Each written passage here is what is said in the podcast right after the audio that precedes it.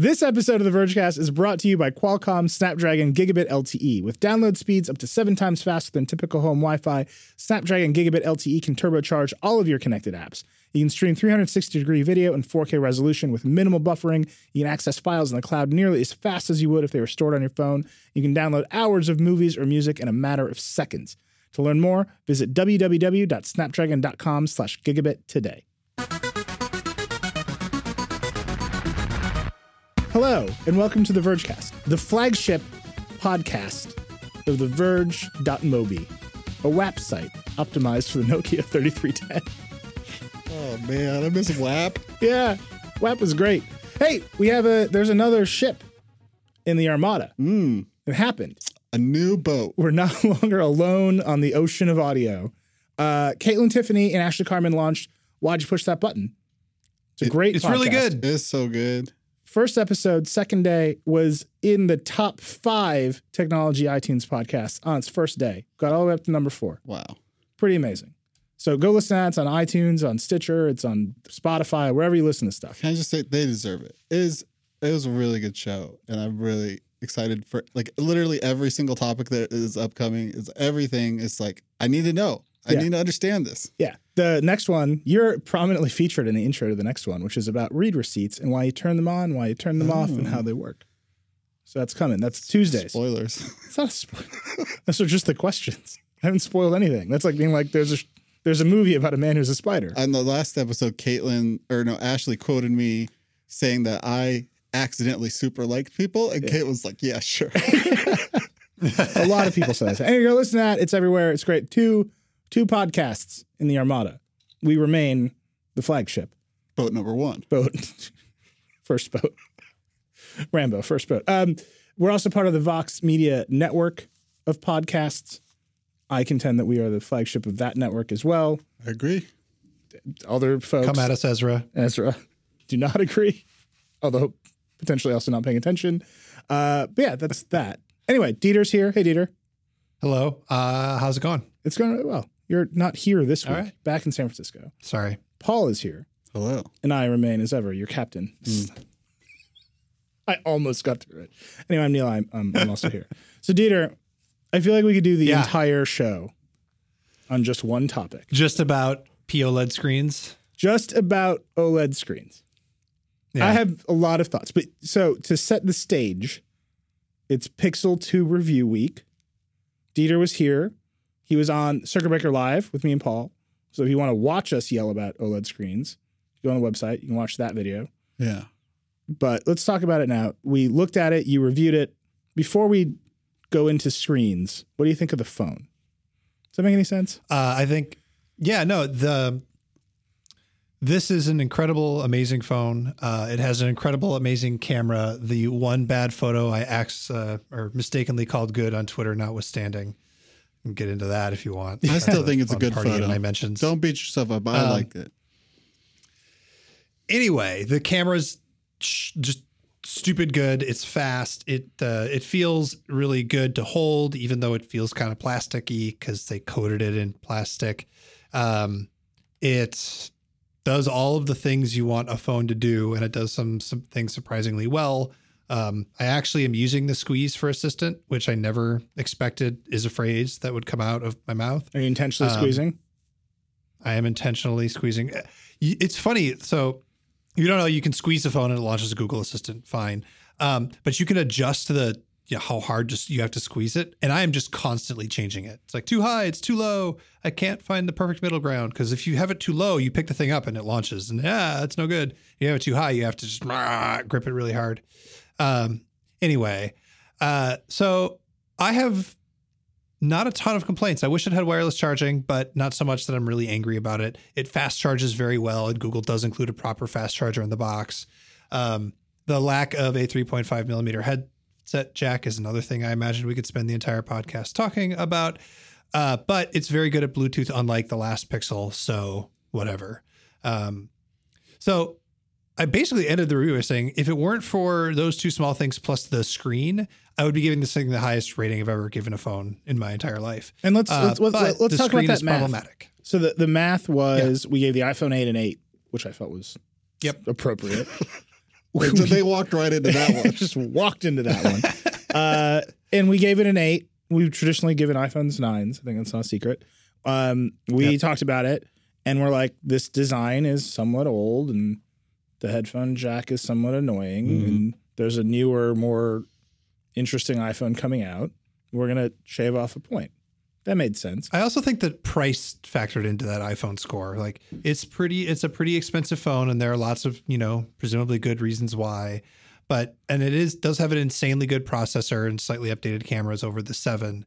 But when you look at the value proposition of the iPhone eight versus the iPhone seven, I don't know that it fully justifies its price. And this is borne out because there are studies coming out this week saying people are buying more sevens than eights. So eight sales are slow. Which is just the seven is the worst look ever. That's wild. Um, and presumably all the people who would be buying an eight and pushing that number higher are waiting for the ten.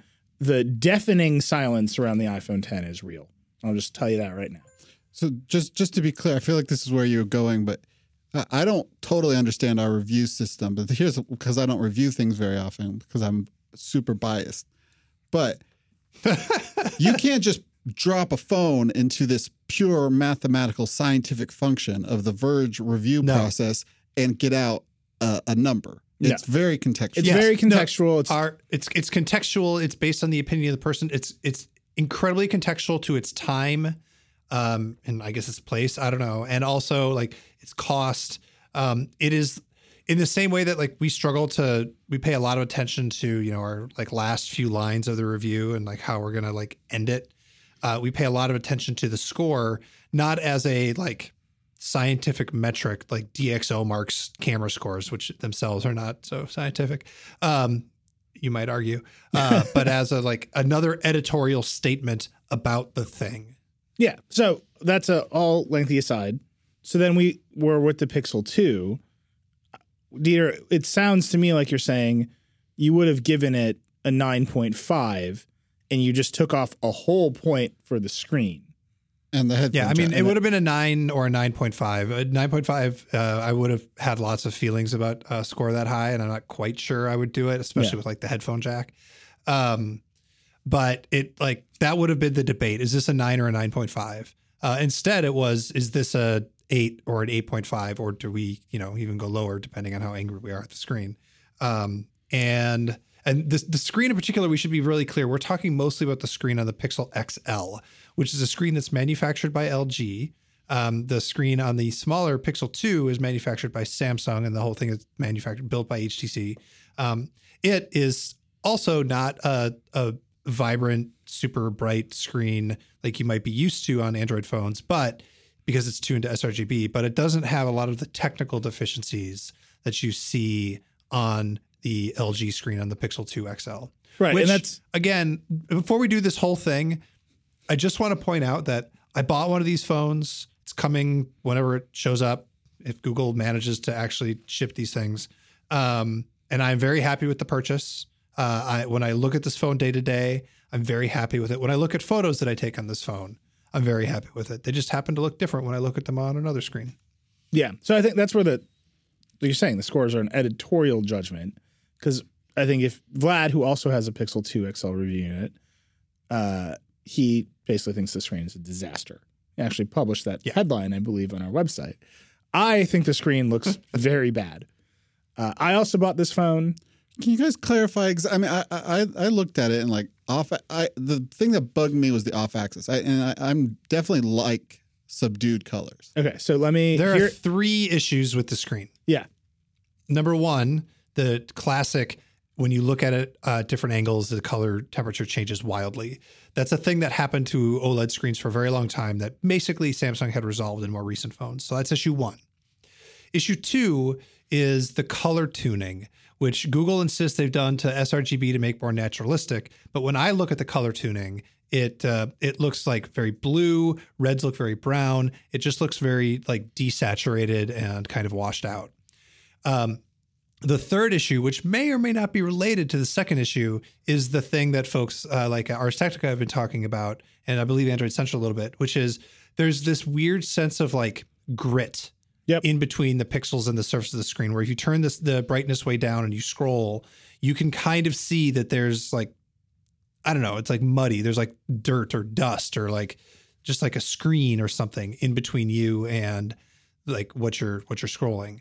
And trying to put all those together and describe them in like accurate language is relatively difficult. It makes me say like all the time, more than usual, like a lot. Like here I am saying like, um, but it adds up to a, a thing that is just a little bit. It doesn't look perfect the way that you expect an eight hundred fifty dollars smartphone screen. So I would go even farther. It's not that the bar is perfect. Mm. The bar is nice to look at. Whoa. And I those are different. Those are that's a wildly subjective thing.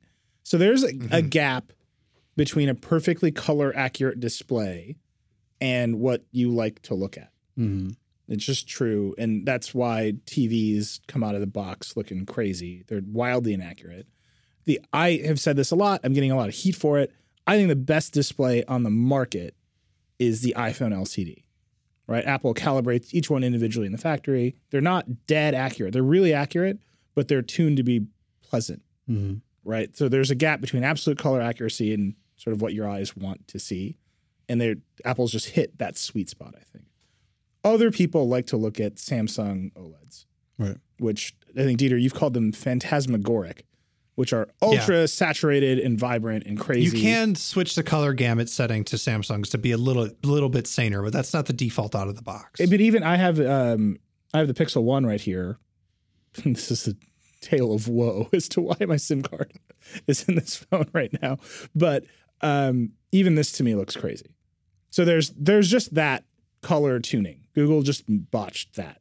And that's like somewhere in the code. They went, they aimed for like complete, pure if, technical accuracy. If it's just code, they can fix that. Presumably. We don't know, but like. And they've, they've implied in a statement that they would consider doing that. Then and there's a question of, did they botch it or did they just make the wrong philosophical choice? And you know what I mean? Like it wasn't just like a screw up. They chose to, to make this color because they're trying to do like the morally right thing from a color temperature well, perspective. Well, philosophically, if you, you can ask make our the photo wrong editor, choice and that's a botch. Yes, fair. But it's not necessarily a technical botch in that regard. Sure. Anyway, so th- there's okay. that. That's a whole thing. Then there's the muddy, grainy pixel thing. And I'm, yes. I will just, this is like a throwback. Mm-hmm. If this you say the words Pentile, the pixel, I'm quitting the podcast. That's what I'm going to say. God that damn it. It's not a striped pixel arrangement. So the early OLED screens that were Pentile, that's Samsung's trademark, had this problem all the time. And so all that's happening is L G is making all of Samsung's mistakes five years after Samsung fixed it. But it's not, you can't just blame L G because Google bought the displays and shipped the phone. Mm-hmm. So they made the choice to use an obviously substandard part. Like, if they put a crappier processor in there, is that Qualcomm's fault? Like, I, I just don't understand what drove them to use this this panel. Because the panel, the hardware of the panel and the blue tint off axis, you you can't fix those problems. Right. You might be able to fix the muddy colors, but you can't fix the literal R G B dot arrangement on the thing that causes it to look grainy. And you can't fix the the polarizer on top causes the off axis shift. If you know those are going to be problems, what are you doing? Dieter, what are they doing? I I don't know, man. Sorry. I, I clicked a link and then there was sound and my whole my whole computer decided to be angry at me. But I was listening to everything you said. I promised. I promised. No, what are they like uh, they the one of the issues here is this idea that these are Google made phones when everybody knows that L G manufactured this phone. So what things are made by Google, what things are made by L G, um, what things are made in what factory and who actually did the real design, whatever. So one of the things is we know that this thing very closely resembles the L G V thirty, which has other problems, right. uh, other screen problems. And so do, do we blame Google for just picking L G? Do we blame like the market dynamics because they tried to have Huawei make one and Huawei couldn't pull it off? Uh, do we blame them for wanting to go with H T C, but H T C can't figure out how to make a bezel-less phone? Look at the U eleven and its big giant bezels, and they're like, "Well, we got to go bezel-less. So, what's who out there can build that for us?" Um, I don't know. I, I it's would, hard. I don't know quite where to land on it. I would say, I would at least expect the phones to be the same. Like, yeah. I, I, I understand why. I feel like if Google is going to bill itself as a hardware creator, like like one of my favorite things about these phones is that they have the same camera in both phones. Yep. Yeah. Because it makes me not feel like a second-class citizen for liking small phones. But you would expect that they could at least, I don't know. I, I would definitely blame Google. Not that not that maybe they couldn't have delivered a phone this year, and they have to deliver a phone this year, so there's nothing they could have done. But it just means they need to get better at this. Way better. But they, so they just hired, you know, a thousand engineers for a billion dollars. Mm-hmm. Two thousand. Two thousand engineers for a billion dollars. Uh, they're all from H T C. Right. Do they know how to make OLED displays? Someone. Um, and so that so that's so here's the tale of woe. My iPhone six S broke. Mm-hmm. My vengeful iPhone six S. I'm just going to hold on to this because it has a headphone jack. Broke. In what way? The camera decided. Well, first the battery died, and I put a weird, shitty aftermarket battery into it, and that got very hot. Right. Then the camera decided that it no longer wanted to live in its housing, and it would just rattle whenever you turn it on because the autofocus decided that it would just rattle. Oh, you showed me some of this. It was crazy. So I put my SIM into the – we needed the iPhone eight for review, so it's like out in the world. Photos are always getting taken of it. Uh, so I put it in the seven review unit. And then I'm just going to admit this on the show – to Apple, I dropped it on the concrete stairs here in the office, and it shattered, and that was fine. And then I dropped it again, and then it's not ringing. So that is a problem. Wait, you dropped it and the screen shattered, but then you dropped it again, again and it broke. And now broke. The screen doesn't light up anymore. Oh my! It's gosh. Still buzzing away. It's still getting my iMessages. I've seen some pretty busted screens. I've yeah. seen screens with that's the glass where your iMessages out. Are going. Yeah, you uh, left iMessage on. Well, so this is only all happened today. This is very fresh. Oh my god! So what happens if I iMessage you? So right I, like now? I'm leaving the house and I'm like Shh, I don't have a phone, so I grab my Pixel one and I just throw my SIM card in there and just like leave and like I've been working all day, haven't had time to think about iMessage. And now I'm like, well, I've got this Pixel one. It's got a great camera, a screen I can tolerate looking at, and a headphone jack. But why did I order this Pixel two? Now I don't know what to do. So you're thinking just staying Live Pixel one? On the Pixel one. The the, the, the iPhone seven equivalent. Yeah, I had it, said it was fine. All right, I just iMessaged you. It says it's delivered. It's going to come to my laptop. It says it's delivered already. I've been, I've been texting from the laptop all day on iMessage. No, the only person who's actually gotten a text through to me today is Josh Topolsky. He switched to a Pixel. And he's like, welcome to no iMessage hell. Uh, oh, so who knows, I mean, man? I'll tell you, I'll tell you what, like, I don't know. I, Google will ship a thing to like adjust the screen. I am okay not having the perfect screen because yeah. there's so many other things here that make me happy. Yeah. Yeah, I'm... I really. What are the other things? I really want that camera. The camera. It's the camera. The camera is great. The speakers are also very, very good. Um, it it when I say "Okay, Google," it actually hears me, whether it's on or off from across the room. I just activated it. Sorry, um, in a way that no other Android phone ever has. Um, battery life uh, is very good for me. Uh, it's fast. I prefer the way Android does notifications. I prefer the way Android does multitasking. Um, there's no crazy bad Samsung stuff on here. It's, it's just like you run down the list of all the things that you want from a phone. And not only does this like hit a bunch of checkboxes, it like pounds a nail into them. Yeah. That's a bad metaphor. But the, uh, just they just, good. But do you like looking at there's it? There's no hanging chats. Yeah. Really twist a knife into the heart of the American electorate there, Paul. Well, people in Florida like this phone, or they'll just be hopelessly confused.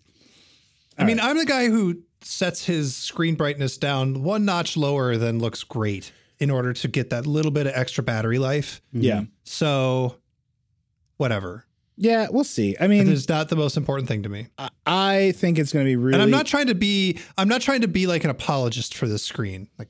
To be very clear, yeah. everything everybody has said about the quality of the screen and how disappointing it is, is tr- is right. Yeah. But I am I am not having a, a, a giant existential crisis about it. Yeah. That makes sense. We'll, I mean, I'm going to get it. We'll see. I just have a feeling that what's going to happen is I'm I'm going to look at it and be sad and then leave the SIM in the Pixel one until the iPhone ten comes out, whenever that is. And then the iPhone ten is going to have an OLED screen, and I'm just hoping that Apple has solved these problems. Yeah. Because in my mind, no one has ever made a, a OLED screen that looks as good as the iPhone L C D. Or uh, L G's previous L C Ds looked really good, too. L C Ds look really good. OLEDs look insane to me. That's just my personal... Except on T Vs. Yeah, but they're, they're, the, everything they're doing... I mean, this is like an interesting thing to get into somehow. L G's OLED T Vs are great. Samsung makes L C D T Vs. Samsung's OLED phones are great-ish. L G has been L C D displays. L G makes the L C D in the iPhone. So it's just like mm-hmm. these two companies went in wildly different directions. I, I do but, think there's uh, I would like to see a trend towards screens that look more like paper. And you don't want your T V to look like paper. Yeah. You want your T V to be ultra real. Also, but the pixel immersive. Density of a four K T V is way lower than a phone. It's not just about pixel density. Like it's something like like the Kindle. Yeah. Like if you think of what you're using a phone for a lot, you're reading text. You don't read text on your T V. Yeah. So like, what's the True Tone on uh, on the iPhone?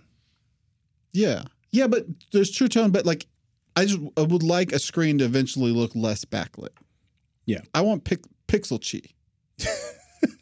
You want that phone that has the e-reader on the back of it. Yeah, but it's also on the front, and there's only one screen. You want a, you want a Kindle? Oh yeah, Kindle I want phone. A, I want a Kindle phone. All right, Jeff. Jeff, the, come fire, on. The Fire Phone failed. Yeah, I don't hold that against you at all. You Kindle just did, phone. You didn't stick to your core competencies. You tried a lot of weird three D. Why, why did you do all the three D things? Uh, Andrew, our producer, bought an H T C Evo three D. Oh. You remember that thing with the two cameras and the three D screen? And it just caused a sensation in the office. It's really exciting. Everybody wanted to look at that phone, and then everyone got tired of it and put it down. Exactly. All right. I what Dieter, what's your last word here? Basically, look at it and see if you like it? Yeah, go to a store and look at it. But apparently don't go to Google's pop-up stores because it's run by some rando third-party company, and they're like sneakily charging an extra thirty bucks for the phone. That's perfect. Yeah, you, you can't look at the phone because you'll either be scammed or Google just won't ship one to you. Yeah. That's great. How are they doing on shipping, by the way? Uh, I don't know. uh, mine doesn't isn't due to come for another week, um, but presumably they're getting the first batch out. Mine. Oh, I was supposed to do a dramatic reenactment. Mm-hmm. I, I found a window over the weekend, and I ordered one. It's supposed to come on Tuesday, but someone, why would you dramatically reenact? Because I that? tweeted I got one, and someone's like, "You're supposed to order on the Vergecast. You've broken tradition." Oh, that's that is true, and I'm right. offended. Let's do. Let's quickly. I think that's a curse for I the think fans. You cursed He's just your bu- Pixel by doing that. Why don't you just buy that? me a phone, Neil, real quick? All right, no, it's a dramatic reenactment. So it's just pretend. Nobody asked, but I'm staying with the iPhone seven. Outselling the eight. Yeah. Okay, a, I'm at store dot google dot com. A, a fine time. Neil is making like pretend keyboard motions with his hands right now. So everybody. Yes. No, the way the way you know that Neil is actually buying a phone is if uh, we ask him a question. He's like, wait, what? And uh, Unlocked. Uh, black and White is out of stock, of course. one twenty-eight. Although I will say, I would really like to, to go over to like Project. Whoa, this is way in stock. Project Fi or something. Wait, which color? Uh, uh all black, one twenty-eight X L two ships October twenty-second. Dang, good for wow. you. So I bought it. Nice, the black sure one. Did. The black one in stock. Definitely I, bought white this one, phone. Not so much. What if I switch to this thing? I'm having the worst T-Mobile service. Oh, and the the the the kind of blue is just gone. It's not even in the store anymore. It was just, yeah, just memory cool. wiped. It. Too cool to sell. Oh, that might be Verizon. Okay, I'm going to read an ad, and then this is exciting. Our friend Russell Brandom is going to join us and tell us how Wi-Fi is completely insecure now. Crack. Crack. This episode of the Vergecast is brought to you by Parachute. Parachute makes the softest, comfiest sheets you'll ever own. The quality is immediately noticeable. The sheets are made in Portugal by a family-owned factory by true experts, made from the best materials, like one hundred percent long staple Egyptian cotton. Plus, Parachute's sheets last and last. They actually get softer and better as you use and wash them. So visit parachutehome.com slash verge for free shipping and returns on your order. Plus, Parachute offers a sixty night trial, so if you don't love it, send it back. But I don't think you're going to want to go another night without these sheets. That's parachutehome.com slash verge, V R G E, for free shipping and returns. All right. Russell. Yeah. How's it going? Good, good. Living life. Great. Uh, so there was a huge... Actually, can I just, just point out, if you guys don't know Russell Brandom, he's he's our one of our security reporters. He's incredible. And the thing I love about Russell is, as chill as he was just then, is how chill he is when something as insane as all Wi-Fi being critically broken. And, yeah. and he's just like, oh my God, Russell, no Wi-Fi is secure anywhere ever. And he's like, yeah. Wait, so Russell, okay, let's great. just start at the start. No Wi-Fi yeah. is secure anywhere ever. Is that, that's the case? Um, yeah, kind of. All right, walk walk us through the exploit known as Crack. Okay, okay. So so uh, essentially, there's this protocol called W P A two, which you may have seen if you were setting up a router recently, as I think a lot of our audience probably was. Uh, and so it's just a, it's it's basically what you it's how you encrypt Wi-Fi at this point in, in this modern age. Uh, and it's been the same protocol for thirteen years, and and no one's had a problem with it. But this guy, uh, this researcher in Europe, discovered that. Uh, The details of, act- of it are actually kind of cool. You can go, if you're at all technically minded, the paper is public. Uh, basically, you can get, because packets drop wirelessly a lot, especially when you're setting up Wi-Fi, it will just keep resending one part of the authentication process, and you can just have it sent to you three times, and then that's enough to give you an edge to sort of decrypt what the password is. So the question of, like, how much you can get from this varies from thing to thing. It's sort of worse on Android than it is on Microsoft or, or Wait, is it uh, worse iOS. On the router side or the device side? Um, well, it's worse. Ultimately, what you're trying to do is compromise a device, mm-hmm. right? Like it's that's that's the most common attack, is that you're masquerading as the router, and then you're you're doing the internet through the router. The router itself, It, it's kind of a more complicated thing. It is vulnerable. You do want to patch your router, but that's not really the biggest number one concern, because the most common attack is, I'm going to use this to pretend to be the router and pretend to be the internet and sort of slip malware into your web page, right? Got it. Okay. So, so why is Android more vulnerable than these other platforms? Because everyone implements the protocol a little differently. It's specifically Marshmallow, which is a few versions old, but is also the most common Android uh, version just by usage. Uh, so it's, yeah, it, it has to do with, what do you do when you reset the key? The whole thing is uh, a re, re it, the K R in Crack stands for key reset. And so what does it do when it resets the keys? And Android has this one condition that you can trigger if you're clever enough, that uses this predictable all zero key, uh, or, or one part of the key is all zero. It's not just the password is six zeros, but like this one element of it is all zeros, which lets you effectively steal the key in a way where, like, in the other ones, you're leveraging knowing something about the key to do some more complicated attack. Whereas it's, it's really bad specifically in Marshmallow. Uh, so yeah, I mean, I think the, the tricky thing is companies have known about this for a little while. Like, the guy did the right thing and told people, you know, in July and August, hey, this is coming. But the patches are not really ready yet, because everyone has been taking this profile, I think, for granted for like years and years. So, so like you need to re-arch. And also, in some ways, it has to do with this very deep aspect of the protocol. So every implementation of it is kind of broken in a different way. And you have to come up with some completely new way to implement the protocol. So it's it's really hard. Uh, and they still, you know, we did the rounds and asked everyone, and everyone said, well, you know, in a couple weeks, like that, that's about when it'll happen.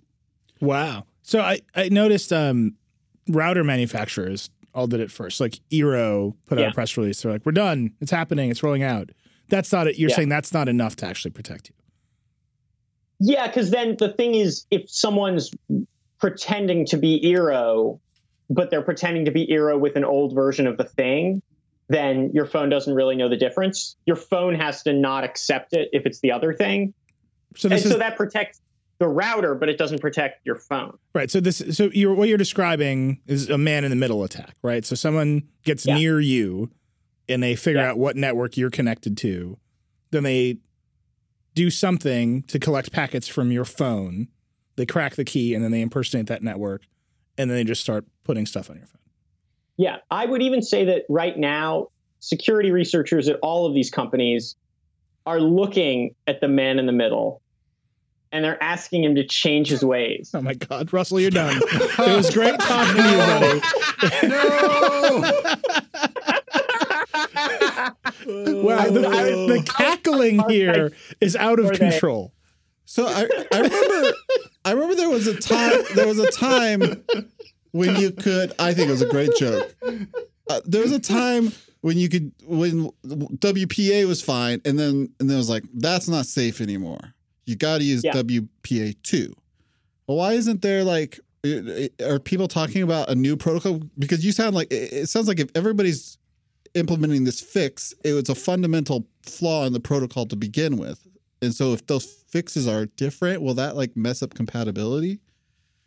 Um, well, I mean, you're, you're making the fix for this device, right? So, so, you know, the protocol mm. is everyone kind of meets in the middle. And that that middle point can still be fine, but they have to sort of add some extra structure on each side to make sure that the attack doesn't work. That makes sense. Um, they are, I mean, they're always working on the next version. And and there is, you know, W P A three is a real thing that will happen. Uh, the, the word so far has been, one, that we don't need to wait to W P A three to, to have a version that's not vulnerable to this. Like, ultimately, that will be the best fix, but we can, for however long that takes, we can have secure versions that are just like slightly more complicated and like weirder to deal with.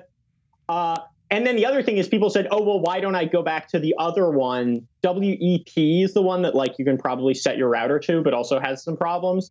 And the the researchers actually said it on the page. They were like, do not take away from this that you should switch your router to W E P. Like it's that's not a good idea. Please don't. Um, well, so the other thing I should say is the good news is that because this is a Wi-Fi bug, it's not like catastrophic. Like I think if there's an internet based bug, a lot of times it just spreads really, really far, really fast. And it becomes this scary, fast moving thing.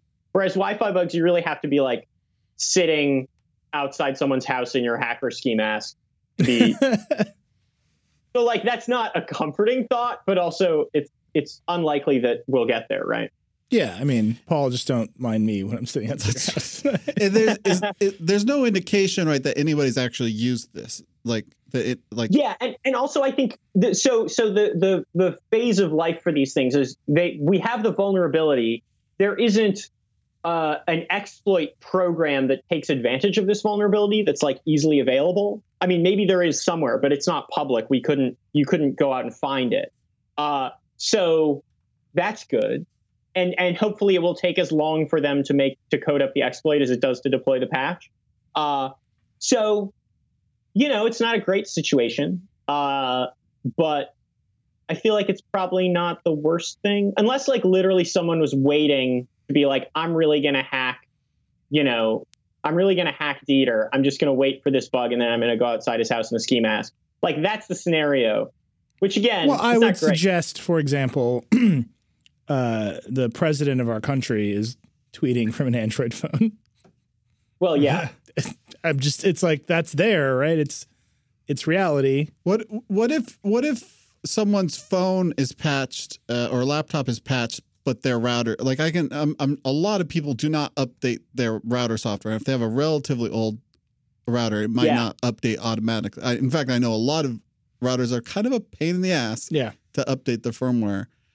Is Are you still vulnerable if the router is vulnerable, but your device has been patched? So this is what happens with all these vulnerabilities. We saw this with stage fright in Android, where you like fix the obvious attack and then people kind of get clever and they're like, well, what if I did this other thing?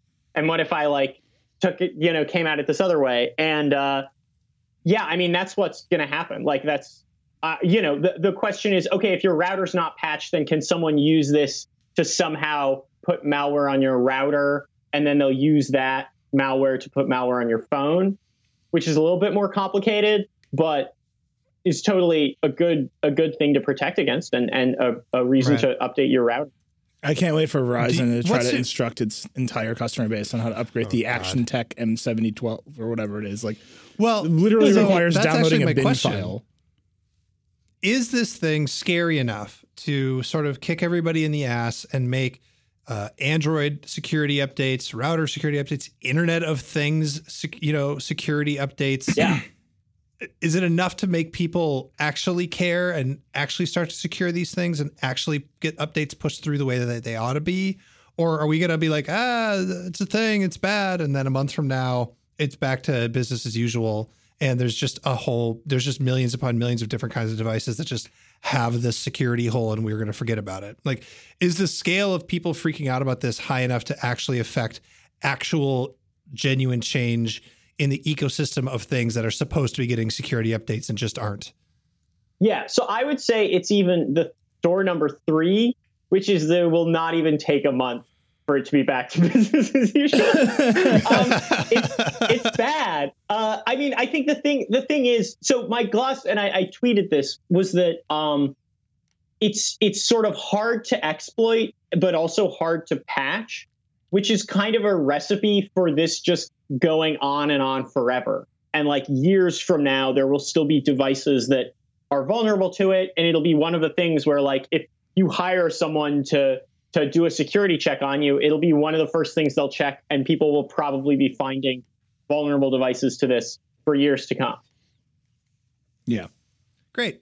Cool. That, all We're all doomed. Gonna die. Well, if you're interested in hacking, Russell and I are on a show together, the Mister Robot Digital After Show. So you got to watch Mister Robot, mm-hmm. which is about hacking and capitalism and hacking capitalism. All right. And then we are on right after it live on the Verge's YouTube page, where we chat. Megan Frucknesh on that show with us. You got all kinds of guests. Sam Esmail is going to be on this season. Weirdly, your show is you just about capitalism. Yeah, that's all I care about. It's a strange spin. It's really weird. We just you don't talk even stocks. Really have to watch. You don't even really have to watch Mister Robot. You can just go straight to the after show. It is a good time. We run a lot of clips. You can catch right up. Uh, anyway, yeah. Thank you so much, Russell. Uh, thanks for being here. Yeah. Please, if you can come to my house and patch all my devices for me, that would be great.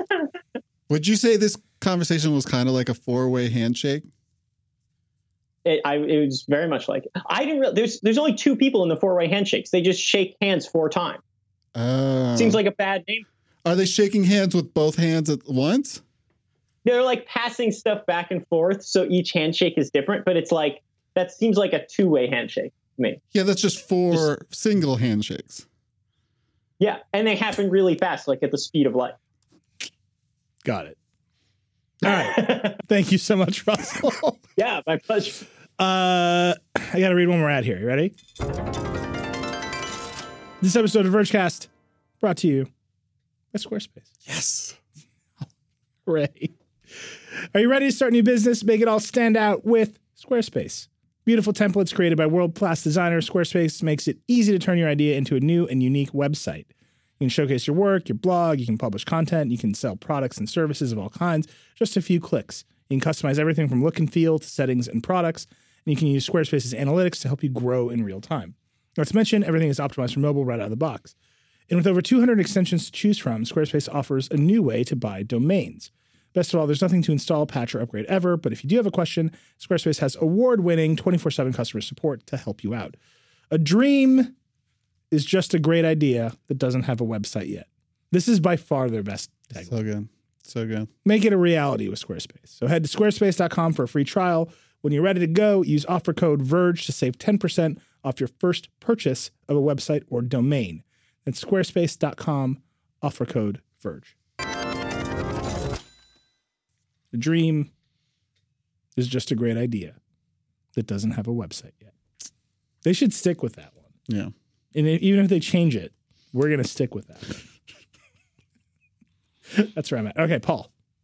Oh, gosh. Did you forget? Yeah, I forgot. Every week. No one ever forgets. Paul does a segment called Waiting for Safari to Load. That's a good segment. called. Hmm. Ca- called. I don't know, dude. Can I can I name it for you? Sure. eighty dollars dancing hot dog costume. Oh, gosh. uh, Snap. A, a camera company. Is that their whole segment?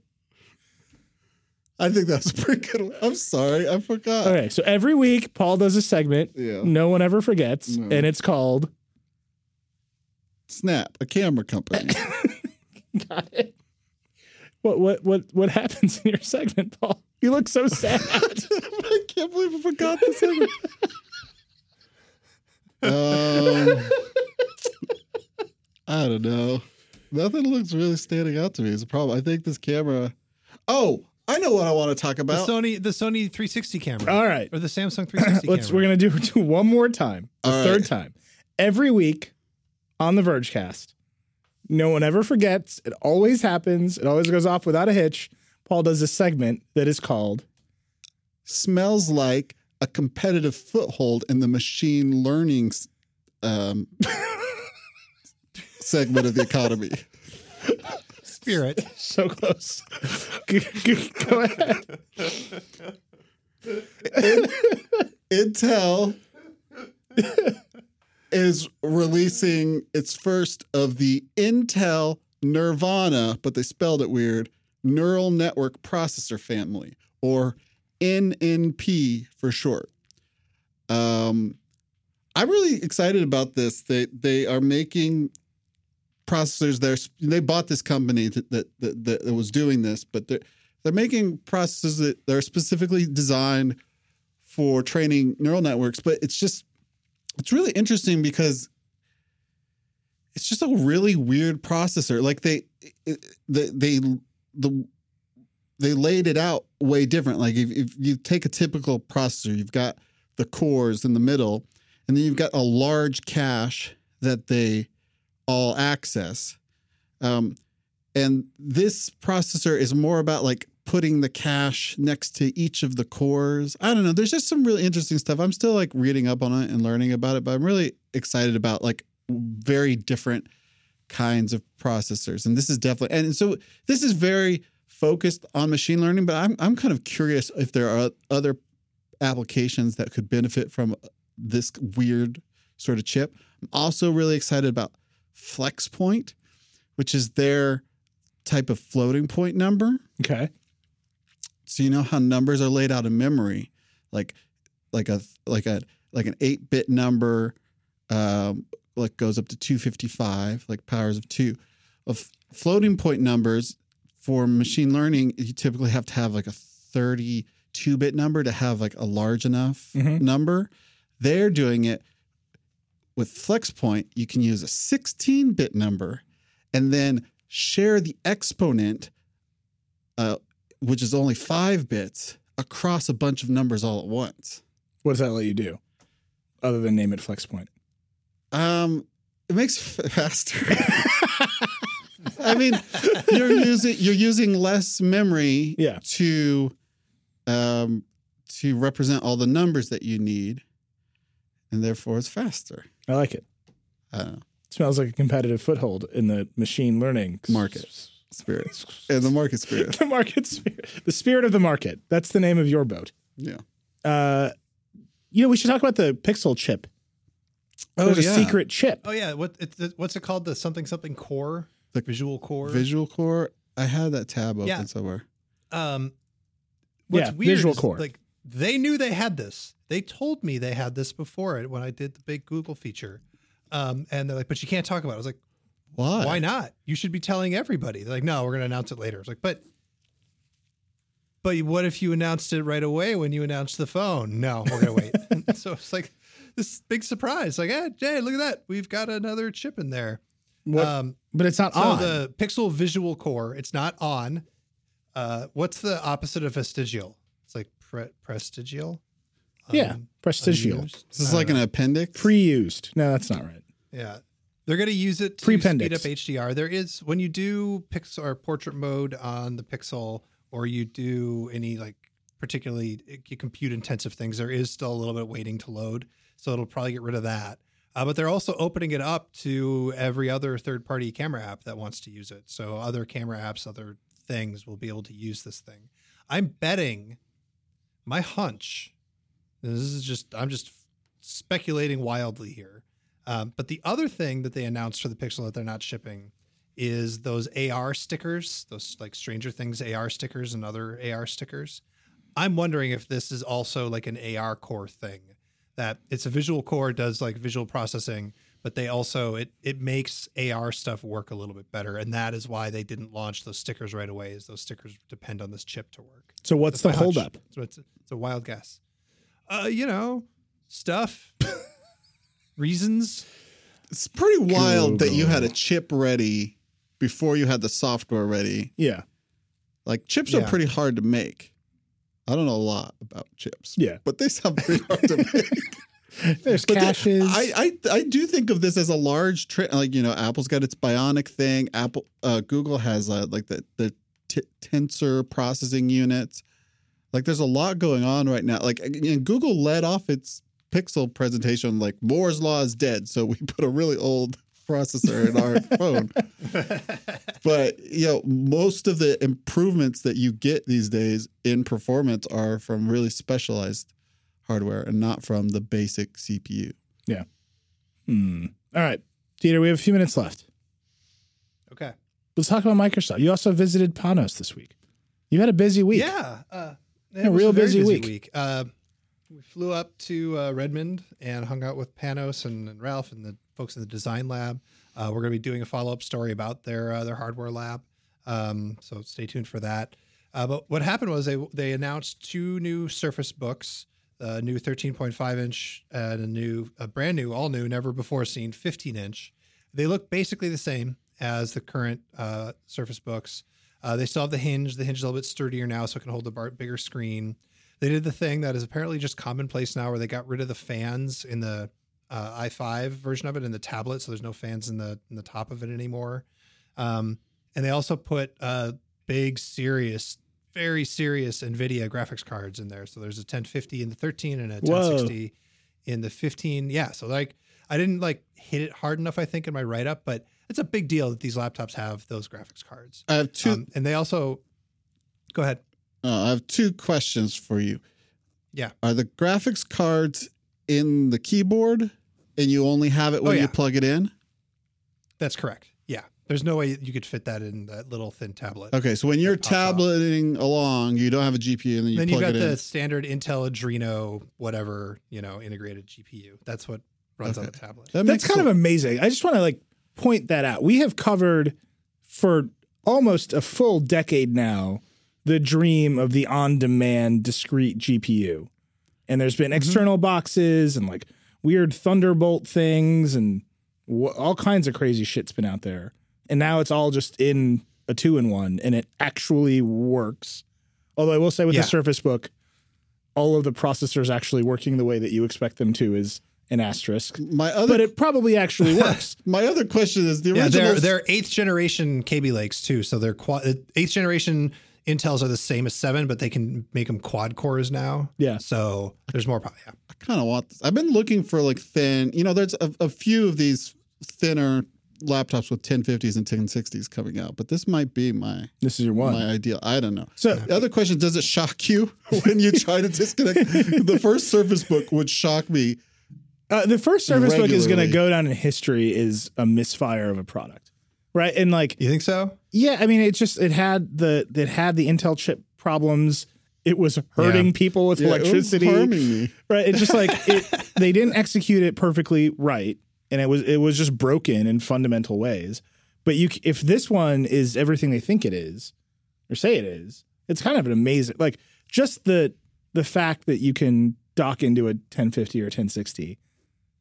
Like literally that has been a thing. Remember Sony made those Vios back in the day and they had like the Vio G P U station and it was like a huge box and you could just like plug a Thunderbolt, like an optical Thunderbolt cable into it. I don't remember that at all, but I do. Rem- I mean, there there are a lot of external G P Us yeah. now on the market. I don't remember Sony doing it. Sony had, and it was like literally the the the the sell of the product was like, this laptop isn't very fast. I, but once you get home, you can plug it into something that is fast. It's very good. Uh, it was very good. Well, because theoretically, they could sell you a new base, right? Yeah. It's like this one has the, the new G P U, like the eleven seventy in it or the eleven sixty. Yeah, the Vio Z. It, the dock uh, it was Light Peak. Remember Light Peak? This is the ancient tech history. Vio Z. The Vio Z. Um, and the, the dock was called the Power Media dock. The Vio Z was like a beautiful, thin laptop. It was just not very fast. And you plug it in with this optical version of Thunderbolt. Oh, this is like twenty eleven. Yeah, it was ancient. Ancient. No, That's what I'm saying. I don't remember this at all. Anyway, so Dieter, you wrote a piece, and I, I want to get into this piece of it as deep as we can in the time we have left. I feel like Apple's MacBook situation right now is not great. So right. uh, Casey Johnson, who is an excellent writer who generates for the Wirecutter, wrote a piece for The Outline being like, these keyboards are a disaster. Marco Arment followed up and was like, keyboards are a disaster. John Gruber was like, these keyboards are a disaster. The port situation. Marco Arment also said U S B C is a disaster. Yep. Um, and U S B C is kind of a disaster. Everything he wrote was right. And I definitely kept myself from... Uh, pointing out that I've been screaming about this for three years now. Right. So like it's it's hit a head because you've been screaming about it. Yeah. But you still soldier on in the dongle life. Um, I do. Our we said this on the Circuit Breaker Live. Our I T department won't even stock the Touch Bar MacBook Pros because they think the battery life is insufficient mm-hmm. for the people who work. That's not The Verge. There's like a different set of people in our company. And we wanted one for the show. And they're like, yeah, we don't have those. We don't stock them because the battery life isn't good. Um, so the ports are an issue. A lot of people are buying twenty fifteen MacBook Pros. Mike Isaac, the great tech reporter for the New York Times, tweeted the other night, my MacBook Air is dying, but I don't want a new one. What do I do? five hundred people replied to him that was like, this is garbage. So whatever is happening, maybe the products are great and that no one is brave enough, courageous enough to see where Apple's going. But there's definitely an opening in the market where people are not happy with the MacBook Pro. And Microsoft is trying to get them. Can I say something about Can I say something about this just very briefly? Yeah. Um, I'm going to I'm going to piss off a bunch of people. Um, I be, I had a bunch of Apple people also mad at me about saying the, the you know the Pixel camera is better than the iPhone eight. Um, when it comes to defending the MacBook and a little bit defending the iPhone, um, I'm getting a distinct like Windows Phone fan vibe from, from Apple fans. Like there's a there's a defensiveness that isn't necessary. Like you don't need to get this defensive about Apple stuff. Apple stuff is pretty good, but there's like a there's a general sense out there that they've been missing the mark and nobody really knows quite how to say it in a way that feels totally accurate and not just ranty, but there's a bunch of like missed marks. Yeah. Just in general. So here's what I've been thinking That's, about. Well, yeah. We should talk about the Surface Book. Well, first finish that and then yeah. I'll, I'll I'll say the thing I've been workshopping about the Apple missing the mark because I've been turning over my head. But Panos just basically told you straight up, we're going for the Mac. Like that is the oh, market yeah. we want to get because we see the opportunity. We have, we have seven hours more battery life than the MacBook Pro. We are this much more powerful than the MacBook Pro. Uh, usually when you talk to people at a company, they'll say, than the competitor, or we think it's very good on its own merits, and we don't talk about the competition by name, right? Microsoft is not doing that. They are just straight up saying, this is better than a MacBook Pro. Yeah. And they know, yeah. like, they seem to know it, right? They're confident about it. The only yep. thing that is holding them back is that they were on Windows, and a lot of people really like Mac O S. Mm-hmm. But then Dan Siever was pointing out, like, they're... They're making Windows ten act pretty Mac-lite with like a bunch of swipes and swoops. I like that they're doing the swipe stuff. I gotta say the the fall creator update is kind of hitting me the wrong way. Yeah, it's like it's like you don't like the Fluent.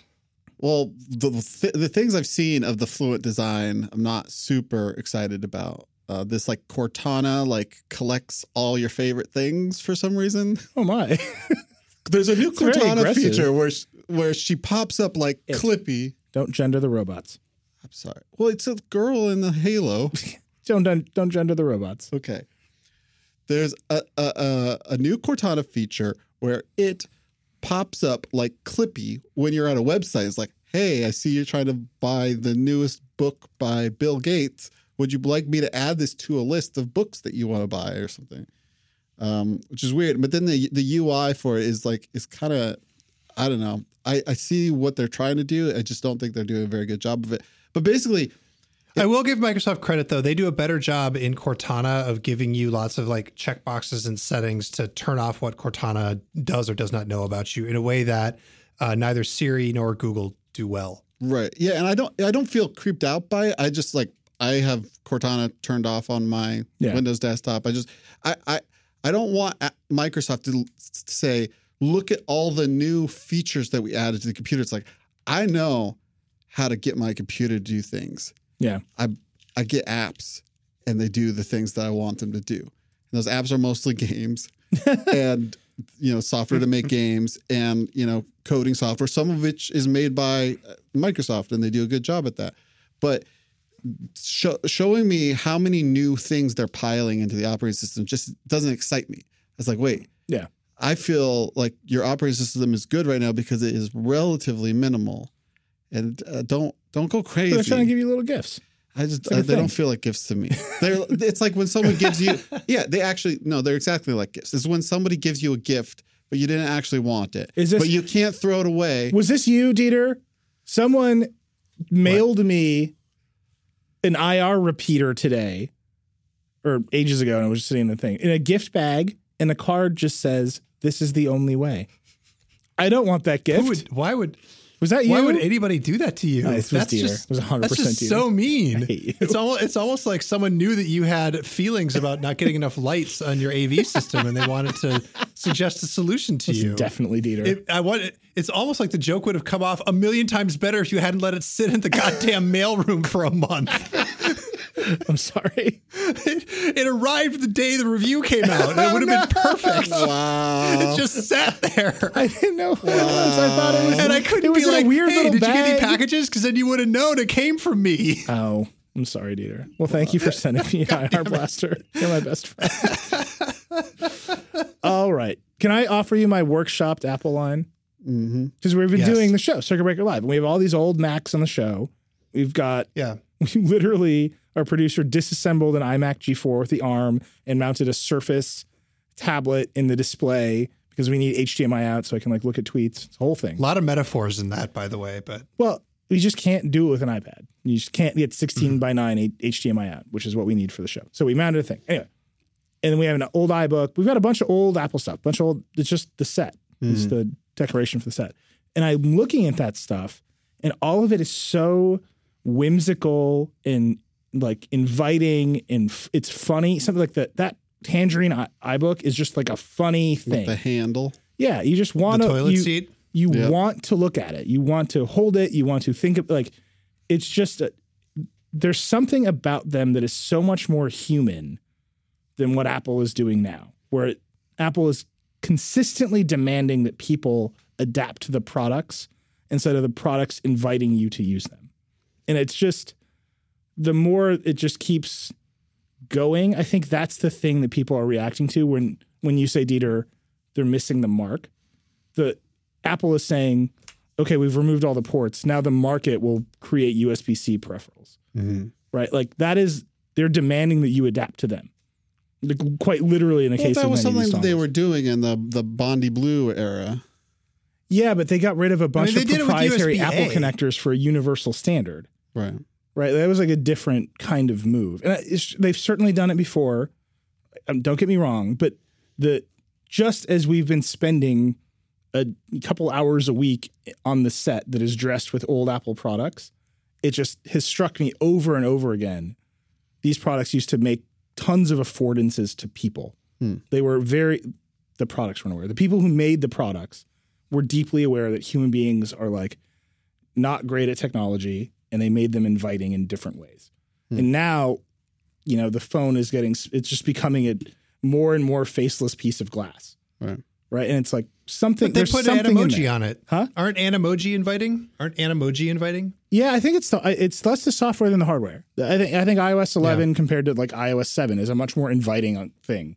Like iOS yeah. seven compared to iOS eleven was like, I don't know, man. It was, it was like being on cocaine in the eighties or something. It was just not a very, it's a very sterile it. place. I'm, I'm an iPhone iOS seven yeah. fan for life. Yeah. Okay. So it was, it was a great time. It was insane. But anyway, that's just my theory. It's just something I'm it's I'm noodling. So it's uh, it's not like a complete thought. Here's something I've been noodling. Yeah. So actually, I, I gotta Go I gotta do one thing, Paul, and then I'll let you finish yeah, yeah. out. Um, if you haven't read the Surface Book post, it's a standard, you know, gadget announced post, but make sure you go read the back half because Microsoft did something kind of crazy with me. They blew up the lab tour. This was probably staged, but maybe not. And they showed me different cuts of the launch video for the Surface Book two, uh, all set to different music that evoked different emotional reactions. And it's fascinating that Microsoft makes those videos in-house instead of farming it out to an external marketing team. And the different emotions that they were trying to nail there and like do it in a context of let's make this thing compelling to regular people. Uh, but let's also, I think they didn't say this, but like there's like a sense of like what can we do to like have this appeal to Mac users who are disenamored with the MacBook Pro. Uh, that I feel like that was there. The final video they went with was a cover of... What was it a cover of? No, I'm already blanking. They did a great job. um, anyway, go read the back half. If you like, oh, I know what a Surface Book two is. I don't need to look at it. You should still go look at it. Yeah, I, anyway, video sorry, Paul. I really enjoyed your piece. I also forget what the song was called. They also brought back the IntelliMouse Explorer too. Just putting that out there. Mice are back. Oh, mixed reality. Yeah. What the hell is that? Oh, God. I feel like that really crept we up gotta on me. We got to wrap up the show. We, we just have, I just wanted to say the words mixed reality because I feel like I haven't said this on the show. And that's uh, Microsoft's really into that right now. They love it. You can go to their website. They've got all these all these different headsets you can buy. And like they have certifications for the different computers they sell, whether they're like mixed reality compatible or mixed reality ultra. Fly me to the moon, by the way, is what Microsoft used. Oh. Yes, thank you. Which uh, is an interesting choice. All right, we gotta we gotta wrap up this show. I had all this other stuff I want to talk about, like the Snap's eighty dollar yeah. dancing hot dog costume, the camera company, the camera company. All right, but whatever. So it goes. Uh, that was our show this week. A lot of stuff. I want to know what you think yeah. about the Pixel two screen situation. You can tweet at us at Backlon at Backlon. You can tell him about his photos. He loves it. I'm at Reckless. Paul's at Future Paul. I also want to know how you feel about this Apple. This Apple thesis that I've advanced, because I, you know, I'm just putting it out there in the world. I, it's not my, it's not my complete thought yet. It's just I'm tossing it around. So tweet at us. Mm-hmm. You can also can go, I say something super thirsty. Yeah, I'm gonna, I'm gonna, I'm gonna back off on Twitter for a while. I'm gonna start posting to my Facebook page. So search for my name there. I'm gonna start posting videos on my Facebook page. Just chats. Keep an eye out for D- Dieter Bone on Facebook. I'm gonna, I'm gonna put up some thoughts, some feelings on video. It's gonna be wild. Like it. I yeah. like it. Can you? Can I get a, a Theseus ship deep dive? Yeah, you sure can. Ship of, okay. Ship of Theseus. You can also go to store dot the verge dot com and order a number of shirts. The promo code there remains promo code. Still going strong. thirty percent off, I think. Uh, and there's a whole bunch of other stuff to listen to, starting with Why'd You Push That Button with mm. Caitlin and Ashley, which is great. Go listen to that. Give it five stars. Rate it. Review it. Episodes come out on Tuesday. Lauren Good, who's on the show a bunch. Too Embarrassed to Ask, Kara Swisher, that show is wonderful. Listen to that. Kara herself does Recode Decode, and Peter Kafka does Recode Media, all of which are excellent podcasts in the armada of the Vox podcast network, of which The Verge is the flagship. So Vergecast is the flagship. Boat number one. Boat numero uno. That is it for this week. We'll see you next week. Rock and roll.